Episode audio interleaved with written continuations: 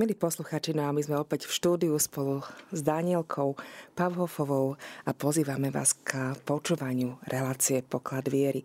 Možno ste už zachytili, že od dnešného dňa je v, po celom svete prebieha týždeň modlitieb za jednotu kresťanov. Dnes budeme prežívať prvý deň na tému Tu vystúpil jeden znalec zákona a skúšal ho.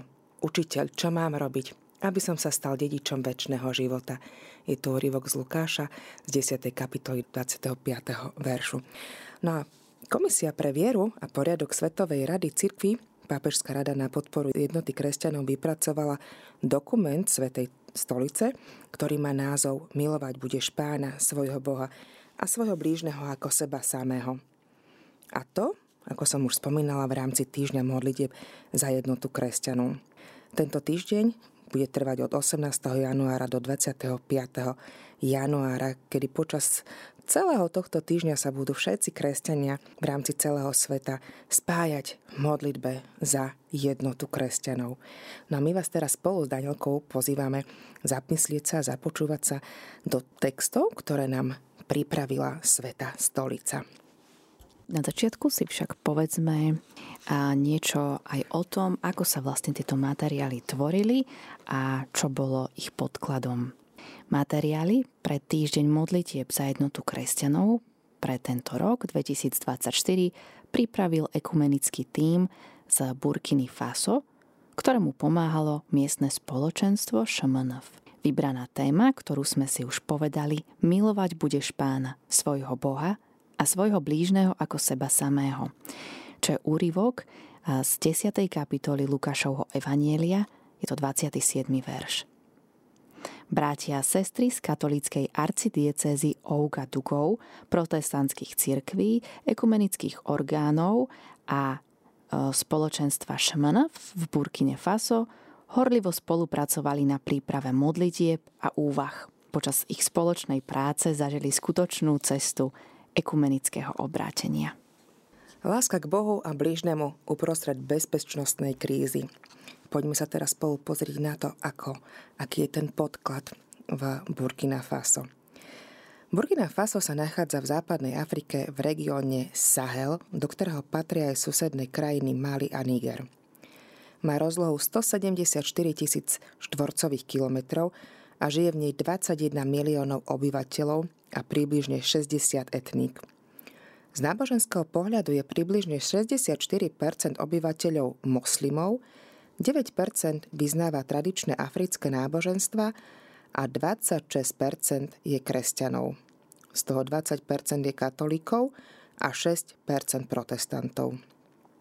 Tieto tri náboženské skupiny sú prítomné v každom regióne krajiny a prakticky v každej rodine. Burkina Faso zažíva v súčasnosti vážnu bezpečnostnú krízu, ktorá zasiahla všetky náboženské spoločenstva. Bezpečnostná situácia v Burkine Faso a teda aj jej sociálna súdržnosť sa dramaticky zhoršila po veľmi veľkom džihadistickom útoku v roku 2016, ktorý bol organizovaný zvonka krajiny. Začali sa tu hromadiť teroristické útoky, bezprávie a obchodovanie s ľuďmi to malo za následok viac ako 3000 mŕtvych a takmer 2 milióny vnútorne vysídlených osôb. Tisíce škôl, zdravotných stredísk a radníc bolo zatvorených a veľká časť sociálno-ekonomickej a dopravnej infraštruktúry bola zničená. Útoky zamerané na konkrétne etnické skupiny zvyšujú riziko konfliktov medzi komunitami. V dôsledku tejto zúfalej bezpečnostnej situácie sa podkopáva sociálna súdržnosť, mier a národná jednota. Kresťanské kostoly sa stali priamým terčom ozbrojených útokov. Počas bohoslúžieb boli zabití kňazi, pastori a katechéti a osud ďalších unesených zostáva neznámy.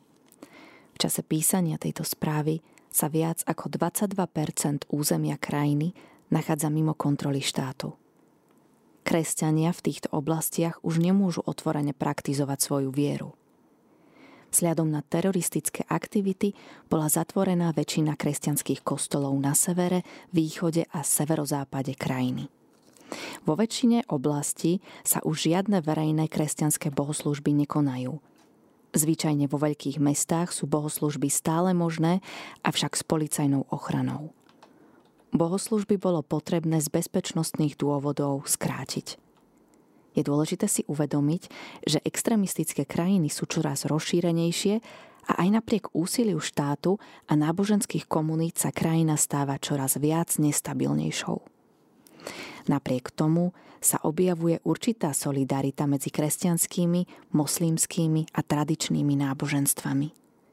Ich predstavitelia sa snažia nájsť trvalé riešenia premiér, sociálnu súdržnosť a zmierenia.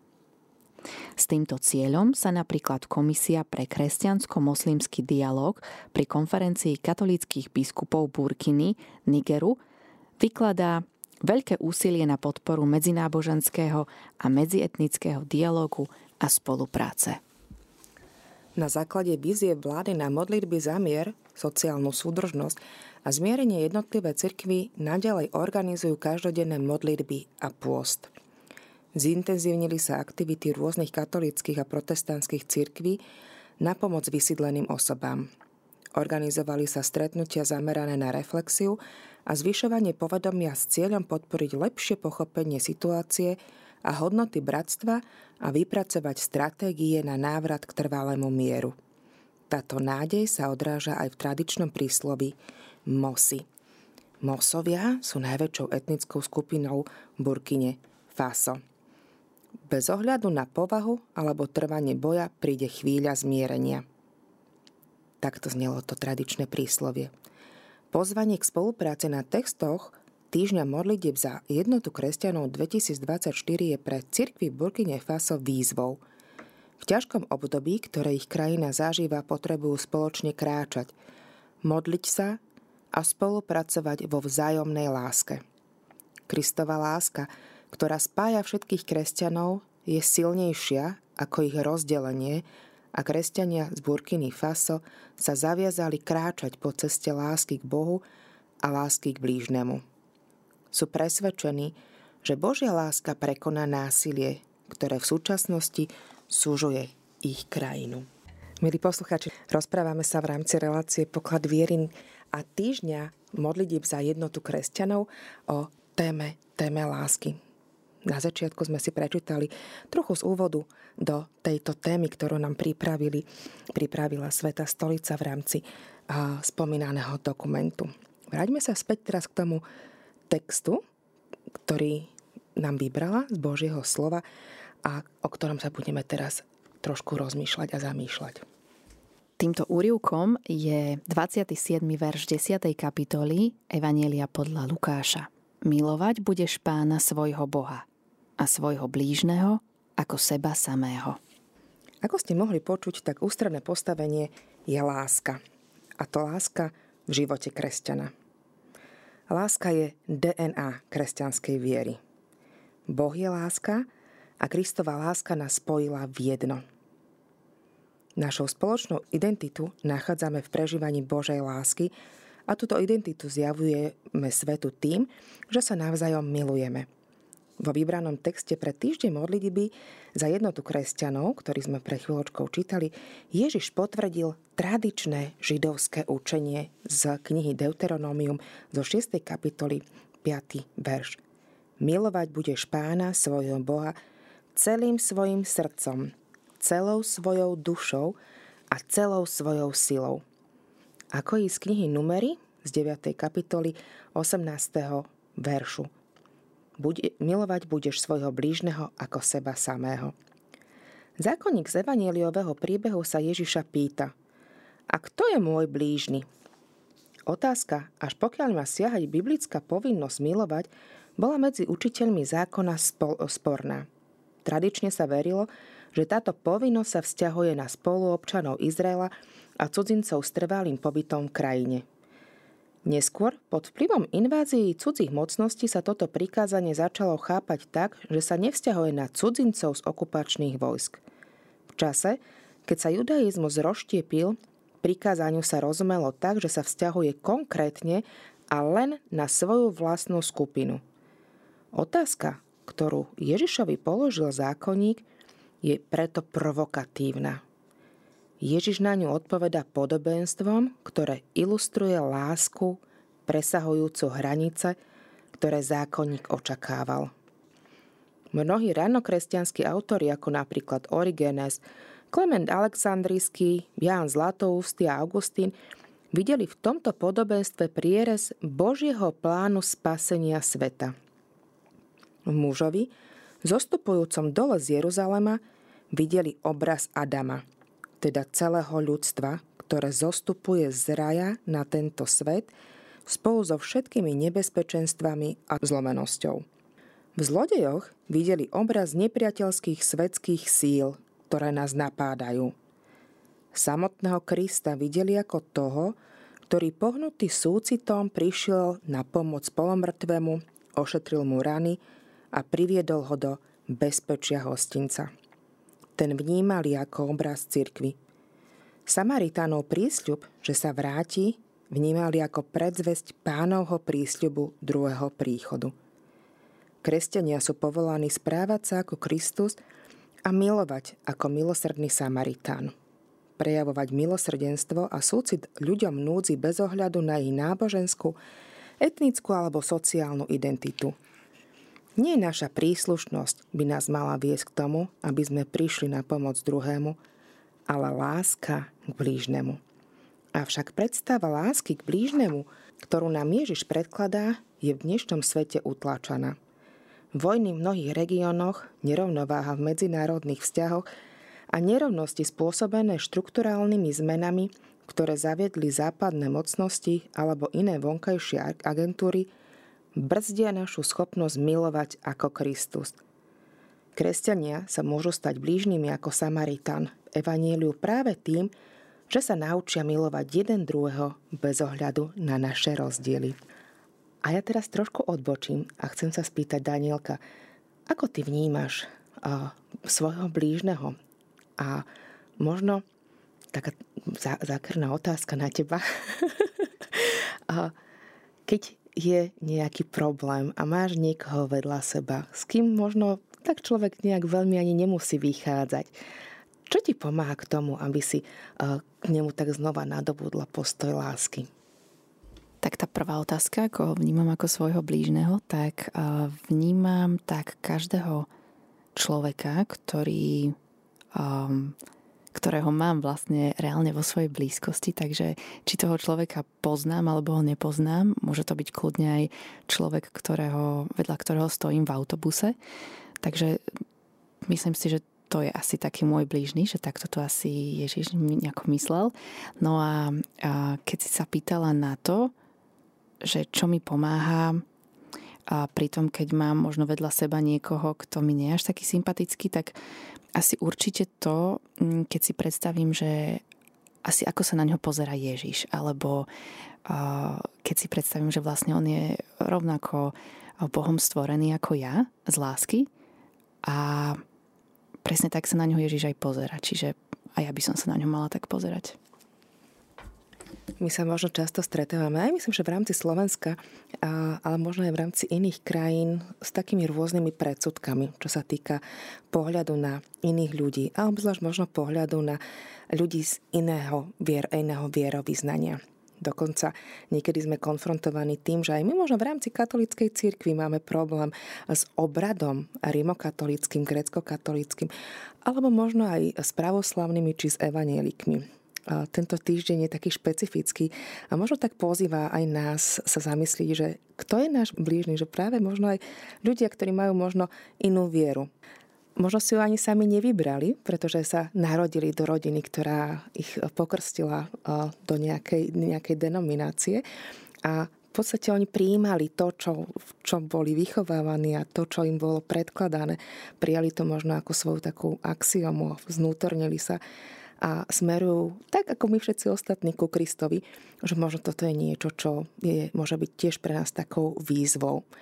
Možno sa tak zbavovať e, rôznych predsudkov. Ja sa musím priznať, že niekedy, milí poslucháči, keď sa tak zamýšľam nad moslimmi alebo uh, nejakým iným vierovýznaním, že mám také obavy. Máš aj ty, Danielka, niekedy? Neviem teraz, že v akom zmysle to myslíš, ale určite ja sa často zamýšľam nad tým, že mm, ako to vlastne je s tými ostatnými náboženstvami a s tými ľuďmi, ktorí, áno, ako hovorí, že si to často ani sami nevybrali, ale mm, boli a narodili sa do nejakého prostredia a vlastne s tým už tak žili celý život, tak asi to uvidíme až potom neskôr. Je to taká veľmi ťažká téma, ale možno naši poslucháči si budú pamätať, my sme pred určitým no, obdobím už tak dávnejšie uh, mali takého vzácného hostia v rámci takého projektu uh, Národné modlitevné raňajky. Bol to pán Martin Vrábel, ktorý nám presne rozprával o tom, aké je dôležité spájať sa v jedno a hľadať to, čo je jedno. Že máme spoločné to, že veríme v Ježiša Krista. Všetci máme spoločné to smerovanie dobra, priania, prežívania lásky, žehnania druhým. Každá tá denominácia si váži našu históriu, naše bohatstvo a to obrovské požehnanie, ktoré naša krajina, ale aj svet dostáva. No a vtedy sme sa tak rozprávali o tom, ako pozýva a on sám, ako chodí po jednotlivých spoločenstvách a rozpráva sa s predstaviteľmi jednotlivých spoločenstv alebo denominácií a rozprával ako vyslovene také zázraky, aké sa diali. Ja si pamätám, jak som bola účastná jedného takého stretnutia ako zástupkňa grecko-katolíckej cirkvi. Mnohých som tak spoznala na novo a z takých iných denominácií, čo som priznám sa, že ani netušila, že aj také sú. A v jednom momente bola situácia, kedy za mňou prišiel jeden pán, hovorí, že Alenka, že neviem, čo sa bude diať, pretože tento a tento pán má s tebou veľký problém. A ja tak pozerám, že so mnou, že čo som povedala, čo som urobila, akože však veď sa ani nepoznáme, ani nič. A on hovorí, že no ale keď, keď počul, že ty si katolička, takže je, je teda problém, že on toto proste mu nikto neschváli a toto bude veľmi veľký problém. A ja vám môžem povedať, že počas toho obdobia prípravy toho projektu na tie národné modlitebné raňajky sa diali také veci, že skončilo to tak, že v ten deň, keď boli tie raňajky, to boli skutočne si predstavte veľké nádherné raňajky, vtedy síce ešte bola myslím, že to bolo obdobie korony, že sme sa spájali cez, cez Facebook, alebo teda cez Zoom, alebo nejaké internetové médium, alebo teda cez internet.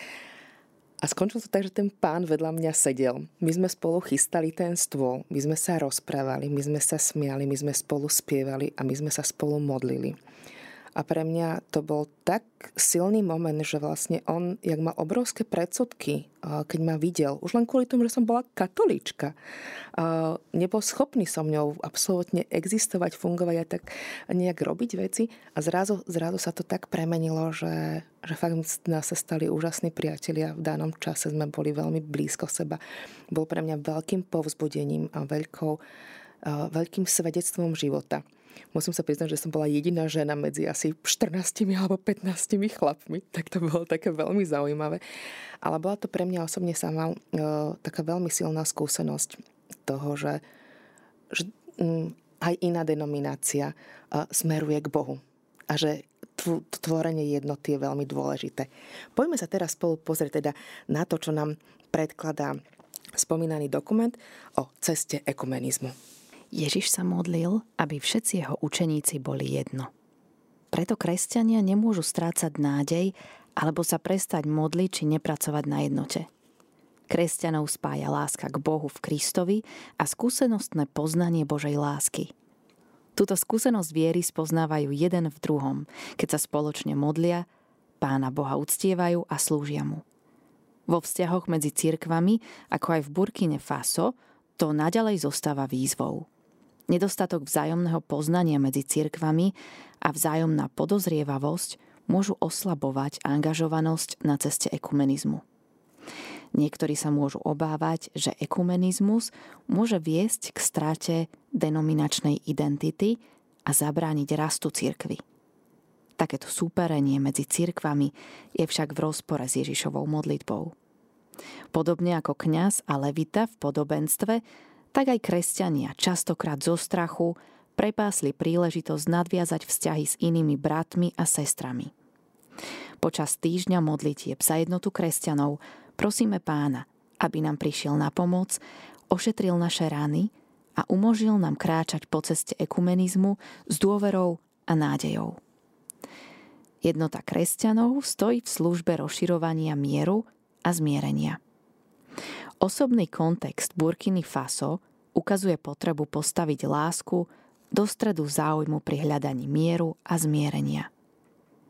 Toto úsilie bolo často zmárené stratou hodnôt a spoločného zmyslu pre ľudskosť, ako aj oslabením záujmu o spoločné dobro, čestnosť, integritu a vlastenectvo.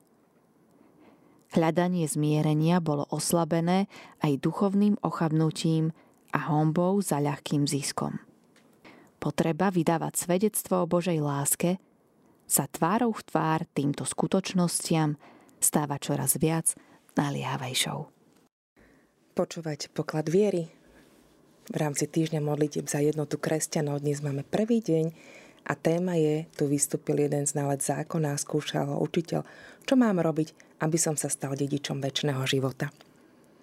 Milí posluchači, rozprávame sa, preberáme texty z, z dokumentu, ktorý nám pripravila Sveta stolica a rozprávali sme sa o ceste ekumenizmu, rozprávali sme sa o tom, aké je dôležité tvoriť jednotu a, a prinášať lásku prinášať lásku, ktorá je takým tým hlavným zdrojom, ktorá by mala byť takou DNA každého jedného kresťana. Poďme sa teraz pozrieť ďalej, a teda na oblasť smerom od rozdelenia k jednote, a teda konkrétne v, v oblasti Burkine Faso. Čiže čo môže viesť k tomu, aby to, čo je rozdelené, sa spojilo a vytváralo jednotu. Kresťanské komunity v Burkine Faso sa snažia vzájomnou pohostinnosťou žiť pozvanie k láske. Je to viditeľné a to najmä počas tohto týždňa, teda týždňa modlitieb za jednotu kresťanov. Ľudia vyčlenili aj ľudské a finančné zdroje, napríklad ekumenického francúzského textu Biblie do miestnych jazykov. Týmto pomáhajú viesť kresťanov do tzv.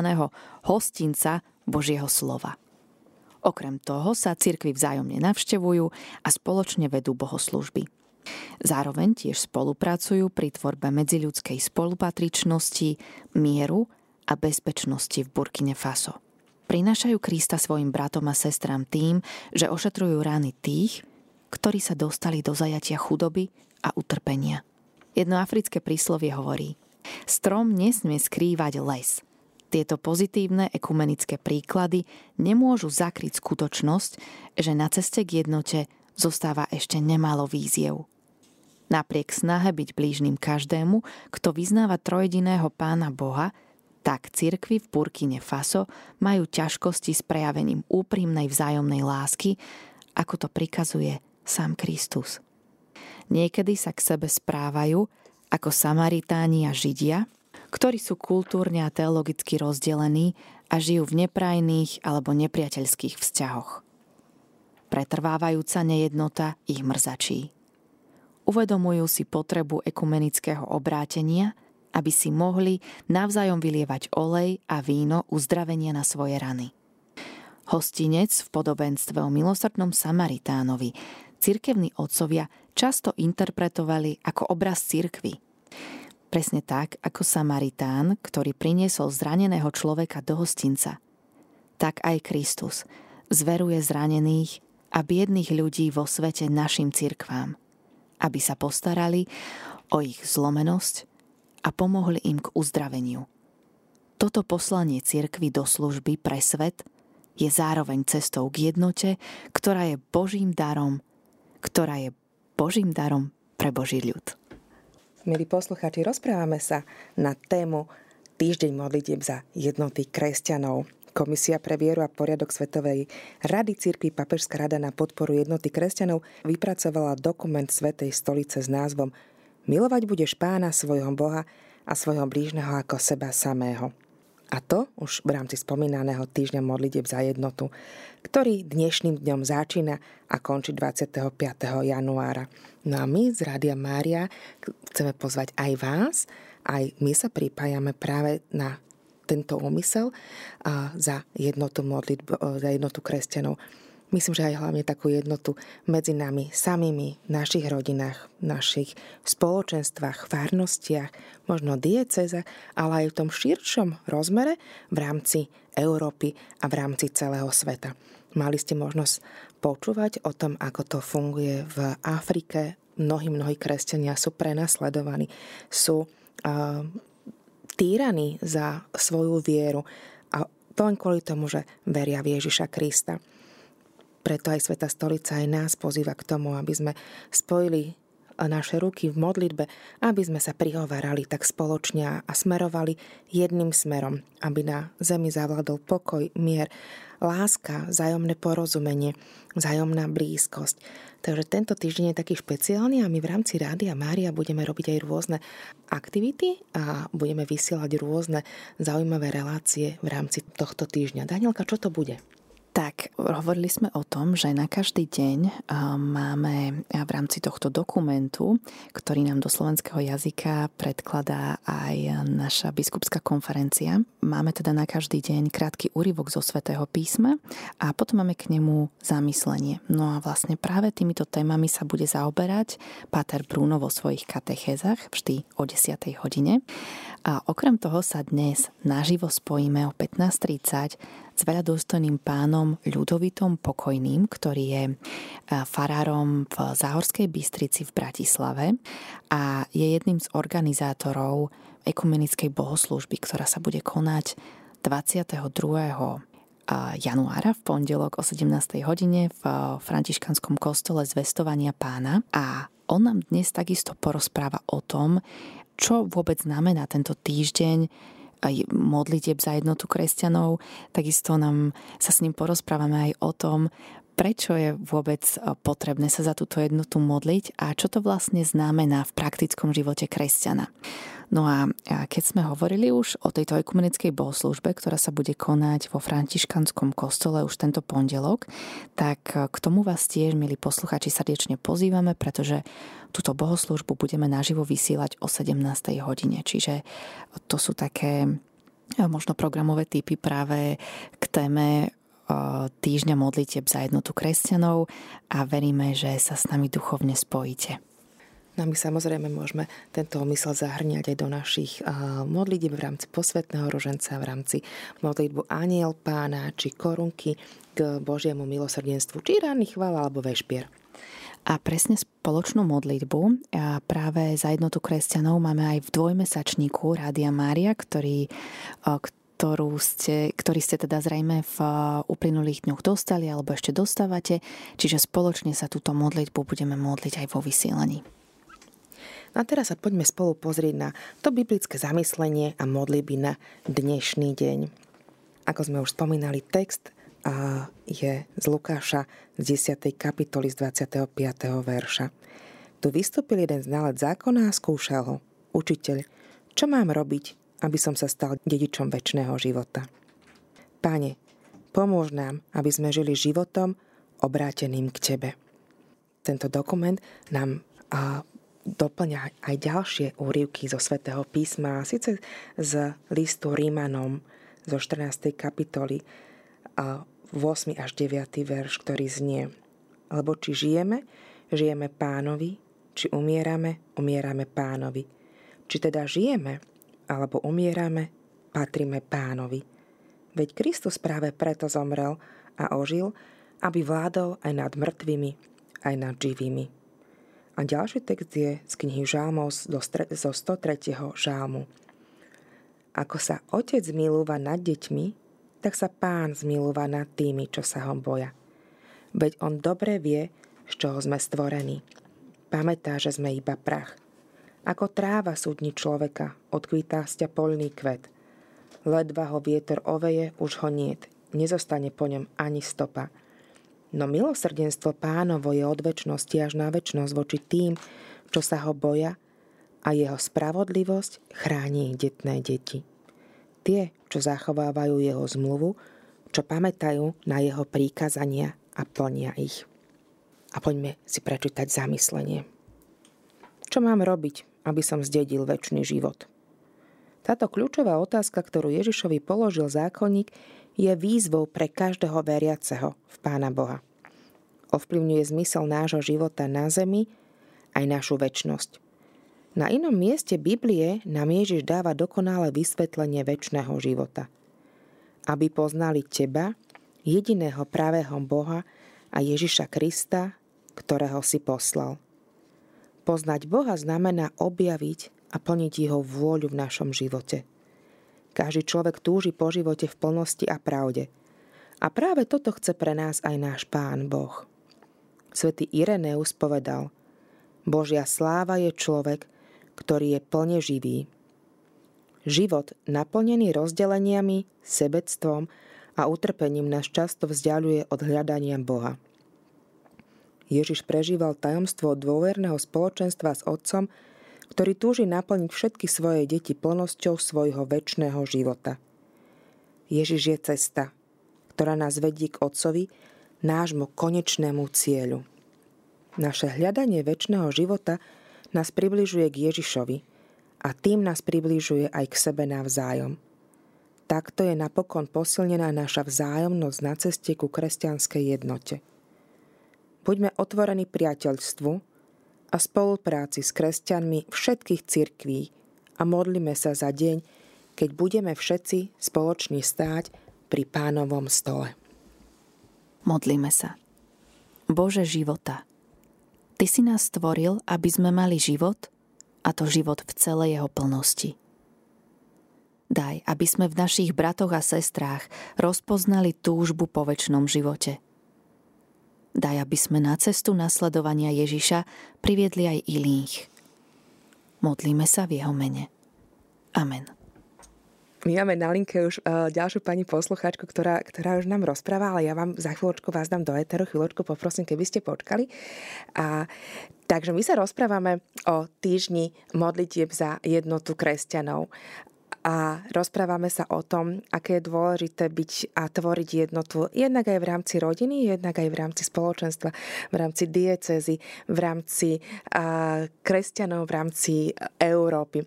No a na, na linke máme, máme už našu poslucháčku pani Katarínu, a, ktorá by nám chca, chcela s niečím podeliť. Pochválim Ježiš Kristus, pani Katarína. Pochválený bude Ježiš Kristus. Ja teda každý deň čítam aj z mojho susedkov z knihy Smiem žiť pre Krista a to sú zamyslenia na každý deň. A tu som si zobrala jeden úryvok a to, že znamená to, že nemusíme urobiť nič, aby sme sa Pánu Bohu páčili. Pán Boh urobil k nám rozhodný krok práve na Golgote, kde Pán Ježiš niesol aj môj, aj tvoj hriech. A tak on nám pripravil svoju lásku. Aj my sme volaní žiť vieru prakticky v každodennom živote skrze lásku. Nevšak preto, aby sme si milosť zaslúžili, len si spomeňme, ako pán Ježiš svojim učeníkom pomýval nohy pred poslednou večerou. Takto nám dal príklad. Ver, dôveruj a príjmi Božú milosť a potom preukazuj svoju vieru v každodennom živote. Konaj prakticky, slúž láskou svojim blížným. Amen. Ďakujeme veľmi pekne. Na veky, amen, pani Ďakujem Katarína. za pozornosť. My ďakujeme veľmi pekne, že ste sa k nám takto pripojili, že nás počúvate a že ste sa Áno. takto pozdielali. No a po zaujímavom a krásnom vstupe našej posluchačky pani Kataríny sa vracame späť k tej našej téme. Danielka, o čom sa rozprávame? Našou témou je týždeň modlitieb za jednotu kresťanov. A my sme hovorili aj o tom, že v dvojmesačníku Rádia Mária nájdeme modlitbu za jednotu kresťanov. Táto modlitba je vybraná z eucharistickej modlitby a budeme veľmi radi, ak sa aj vy počas tohto týždňa k nej pripojíte. Takže vás pozývame teraz takému vnútornému stíšeniu sa. Možno zavrite oči, možno sa chvíľku zastavte a skúste sa tak s nami duchovne spojiť. Modlitba za jednotu kresťanov. Bože, Ty si zjednotil rozmanité národy vo vyznávaní Tvojho mena. Pomáhaj nám ochotne plniť Tvoju vôľu, aby ľud, ktorý si povolal do svojho kráľovstva, bol jednotný vo viere a v činorodej láske. Skrze nášho Pána Ježiša Krista, Tvojho Syna, ktorý je Boh a s Tebou žije a kráľuje v jednote Ducha Svetého, po všetky veky vekov. Amen. Páne, chceme Ti zveriť všetkých našich najbližších. Všetky situácie, každú jednu rodinu, ktorej vládne nejednota. Všetky naše strachy, obavy, bolesť, z každého neporozumenia, neschopnosti komunikovať, možno takého bránenia slobody tým našim najbližším, ale aj tým, ktorí vieria možno iným spôsobom ako my. Prosíme ťa o tvoj postoj lásky voči ním. Uschopňuj nás milovať druhých tak, ako ty miluješ. Ukáž nám tvoj pohľad na ľudí, tak ako ty sa pozeráš na kresťanov iného vierovýznania, na ľudí okolo nás, na tých, ktorí možno nám nejakým spôsobom nie sú sympatickí a nám vadia. Daj nám milosť vždy sa tak stíšiť, odovzdať ich do Tvojho milosrdenstva a tak prosiť ťa o to, aby si nám ukázal ten Tvoj pohľad lásky, tak ako to urobil Samaritán, ktorý nepozeral na to, že či to je aké, akého etnika, akého pôvodu, akého vierovýznania, pohľavia či náboženstva je, je ten ranený. Prosíme ťa o to, aby si nás viedol v pokoji, aby si nás viedol a hlbšej, hlbšiemu poznávaniu teba. Práve možno cez tieto skutky lásky. Cez malé, jednoduché úkony, prejavu, úsmevu, mm, vzájomného pohľadenia, vypočutia, darovania si času, či možno aj priamo nejakej podpory a ľuďom, či už finančnej niekde v Afrike alebo niekde na misiách, či podporou kňazov, reholníkov, zasvetené osoby. Každý z nás sme pozvaní ísť svojou vlastnou cestou lásky, do ktorej nás Ty, Pane, pozývaš. Tak Ti zverujeme, celý tento úmysel každého jedného z nás, každého, kto má ochotné srdce a má tak hlboko, hlboko v srdci zapísanú túto prozbu a túžbu za jednotu. Jednotu medzi ľuďmi, za jednotu kresťanov vo svete. Prosíme za tých, ktorí prežívajú prenasledovanie, ktorí prežívajú to, že musia možno opúšťať svoje vlastné rodiny, musia opustiť svoju vlast, kvôli tomu, že veria v Teba. Prosíme o špeciálne požehnanie a pomazanie pre nich, o ich o ochranu, o to, aby si im zoslal anielov strážnych, ktorí im budú chrániť, viesť. Teba, Mária, prosíme, aby si ich skryla pod svoj ochranný plášť, aby si sa postarala o každú jednu potrebu týchto ľudí. Nech tak, ako Ty si prosil, aby boli všetci jedno – nech sa, Pane, tieto slova naplňajú aj v tomto čase. Amen.